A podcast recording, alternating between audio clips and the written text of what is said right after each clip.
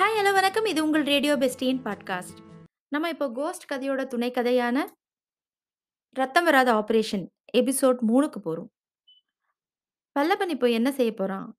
சவிதா அவளுடைய கை தானாவே எழுதுதா? இதை பார்ப்போம். பல்லவன் மூச்சை பிடித்து கொண்டு சவிதாவையே பார்த்து கொண்டிருந்தான். அவளே கையை நகர்த்தி எழுதுகிறாளா? அல்லது அவளுடைய முயற்சியின்றி வேறு ஏதோ ஒன்று அமானுஷ்ய சக்தி அவள் கையை பிடித்து நகர்த்துகிறதா? அவனுக்கு தெரியவில்லை. காரைக்குடியில் ஆற்றில் தலையின் நிறம் மாறியது முதல் இந்த உலகத்தில் எதை நம்புவது எதை நம்பாமல் இருப்பது என்பது அவனுக்கு புரியாமல் போய்விட்டது. இப்போது அந்த இனம் தெரியாத உருவத்திடம் சவிதா வேண்டிக் கொண்டு காகிதமும் பேனாவுமாக எழுத உட்கார்ந்த போது அவன் மனம் திக்கு திக்கு என்று அடித்து கொண்டது. சவிதாவின் கை என்ன எழுதுகிறது என்பதை கவனித்தான். அறையில் எரிந்து கொண்டிருந்த விளக்கை ஏற்கனவே அவள் அணைத்திருந்தாள். எதிர் வீட்டில் மாடியில் பிரகாசமாக விளக்கு போடப்பட்டிருந்ததால் அதன் வெளிச்சம் இங்கே பிரதிபலிக்க அதில் ஊன்றி பார்த்தான் வல்லவன். முதலில் வெகு குண்டாக ஒரு எழுத்து வரையப்பட்டது. குழந்தை எழுதின மாதிரி கோணலாகவும் முனைகள் மழுங்கியும் இருந்ததால் அது என்ன எழுத்து என்பதை கஷ்டப்பட்டுத்தான் கண்டுபிடித்தான்.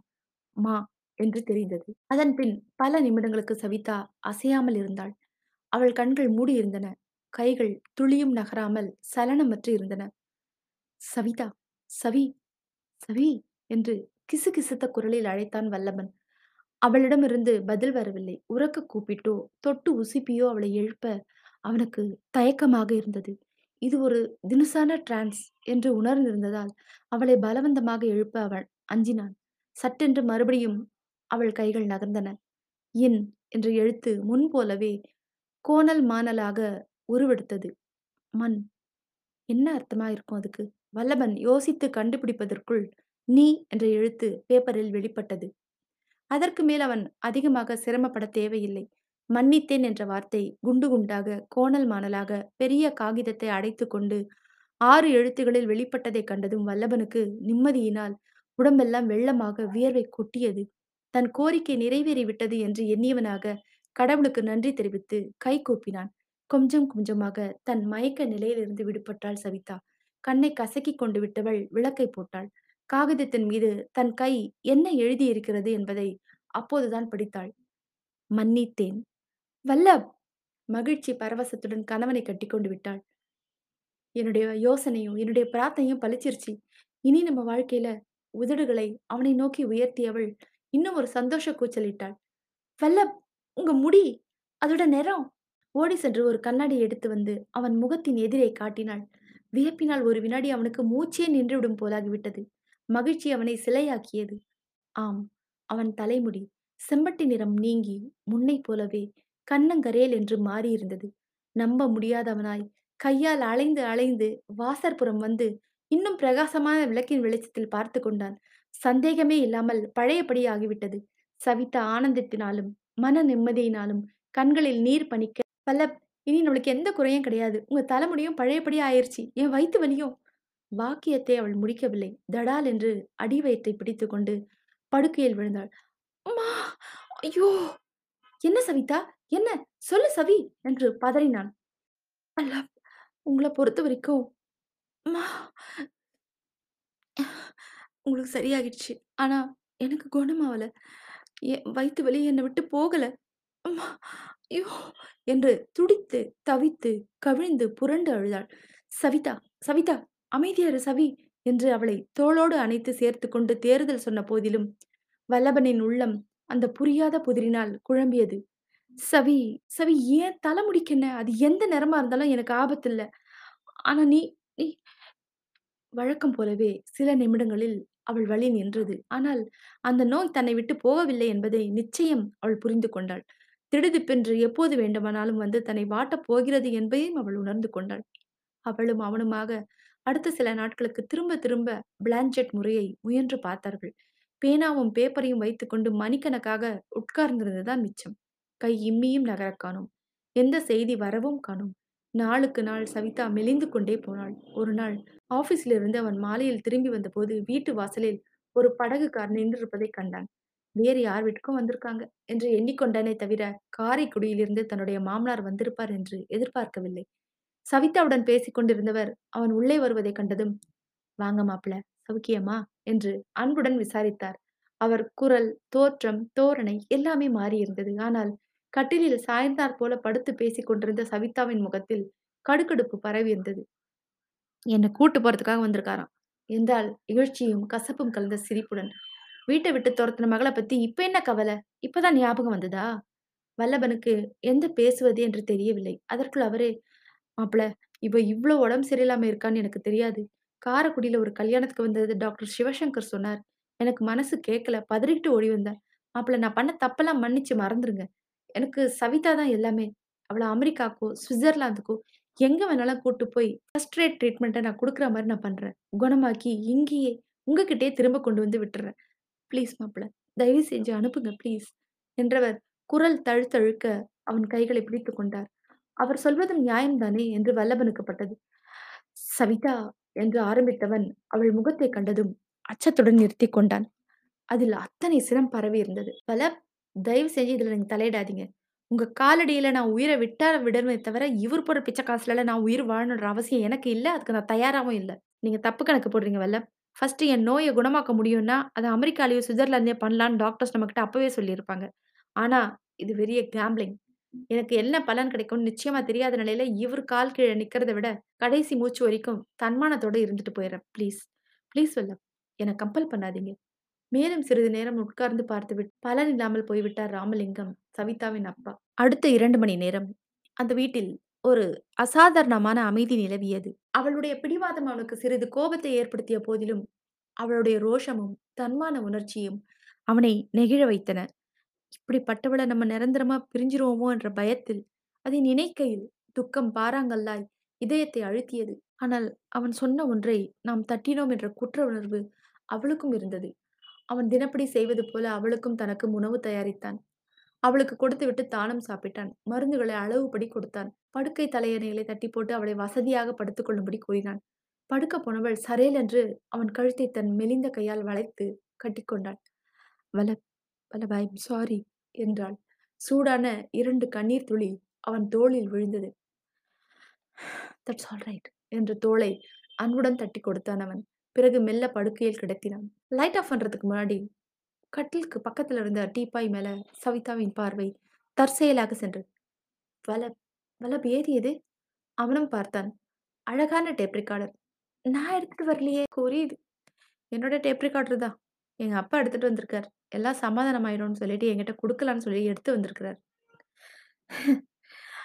வல்லப், எனக்கு மியூசிக்னா ரொம்ப உயிரு. வீண் நாதசுரம், வயலின், புல்லாங்குழல், சித்தார் இப்படி எந்த வாத்திய கச்சேரி எங்க கேட்டாலும் உடனே டேப் பண்ணி வச்சிருவேன். அநேகமா இல்ல 200 கேசட் கூட நான் சேர்த்து வச்சிருந்தேன் வீட்ல. அவள் பெருமூச்சு விட்டபோது, அவன் அதை எடுத்து திறந்து பார்த்துவிட்டு, உள்ளே கேசட் இருக்கிறது சவி. போடட்டுமா? என்று பிளக்கில் ஒயரை செருகி பட்டனை அழுத்தப் போனான். வேணாம் வெல்ல என்று அவன் கையை தடுத்தாள் சவிதா. என் பெரியண்ணா அடிக்கடி சொல்வாங்க சவி. அழகானத வெறுக்கக் கூடாதுன்னு சொல்வார்.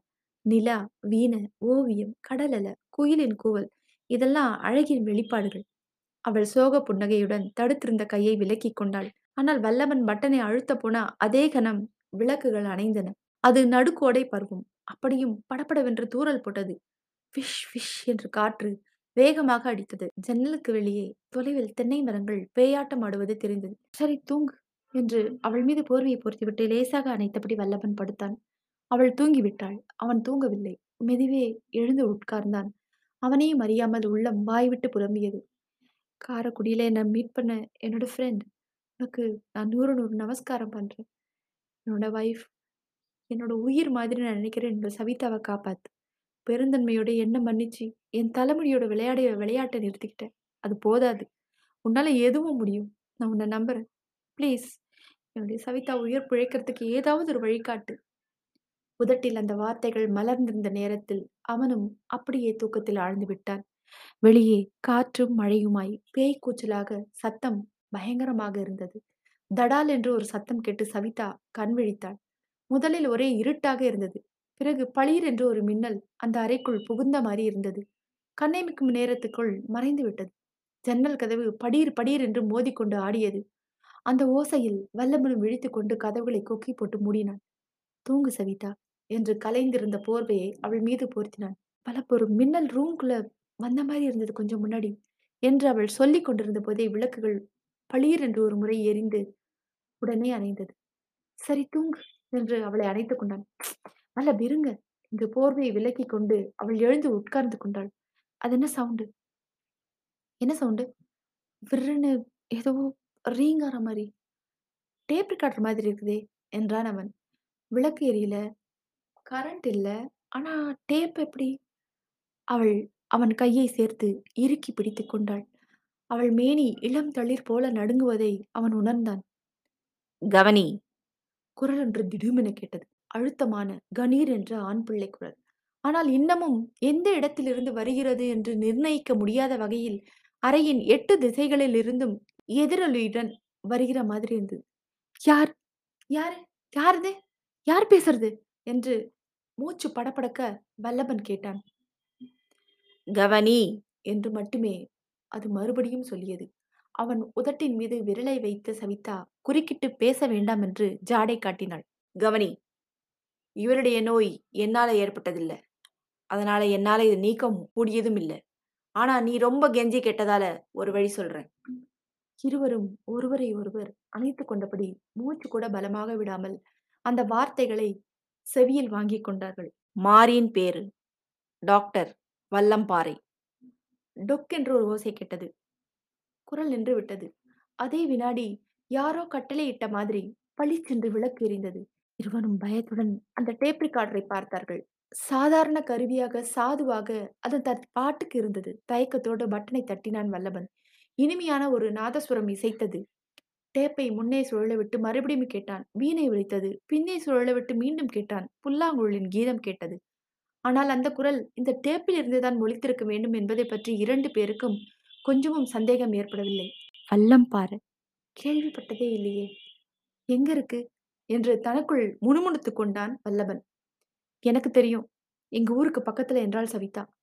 நாளைக்கே புறப்படலாம்." அவன் திடுக்கிட்டான். "சவிதா இதெல்லாம் நிஜமா? சொப்பனமா? நம்ம மன குழப்பத்துல ஏற்பட்டதா? எதுவுமே நம்மளுக்கு தெரியாதே!" "இல்ல. அது நமக்காக சொல்லப்பட்ட நிச்சயமான மெசேஜ் தான்." என்றாள் சவிதா உறுதியாக. அடுத்த நாள் நோயாளி மனைவியை கைத்தாங்கலாக அழைத்து கொண்டு காரைக்குடியில் இறங்கினான். வல்லம்பாறை என்ற கிராமத்துக்கு நேர் பஸ் இருக்கவில்லை. அருகில் இருந்த வேறொரு ஊரில் இறங்கி வண்டி அமர்த்தி கொண்டு அந்த ஊரை அடைந்தார்கள். அது ஒரு சின்ன குக்கிராமம். யாரை விசாரித்தாலும் "மாரியா? டாக்டரா? அப்படிங்க யாரும் கிடையாதே" என்றார்கள். ஹாய், ஹலோ, வணக்கம். இது உங்கள் ரேடியோ பெஸ்டின் பாட்காஸ்ட். நம்ம எபிசோடின் நிறைவுக்கு வந்துவிட்டோம். ஏதோ ஒரு குரல கேட்டு அது பிரம்மையா, நிஜமான்னு தெரியாம, இருந்தாலும் அதை முழுமையாக நம்பி சவிதா தன்னுடைய கணவன கூப்பிட்டுட்டு வல்லம்பாறை ஊருக்கு வந்திருக்காங்க. அங்க மாரி என்ற டாக்டர அவங்களால கண்டுபிடிக்க முடியுமா? முடியாதா? இத நம்ம அடுத்த எபிசோட்ல பார்க்கலாம். அதுவரை உங்களிடமிருந்து விடைபெறுவது உங்கள் ரேடியோ பெஸ்டி. உங்களுடைய ஃபீட்பேக்ஸ் என்னுடைய மின்னஞ்சலான radio bestie one at Gmail dot com என்ற முகவரிக்கு நீங்க எழுதுங்க. உங்களுடைய விமர்சனங்களை எதிர்பார்த்து நான் காத்திருக்கிறேன். நன்றி, வணக்கம்.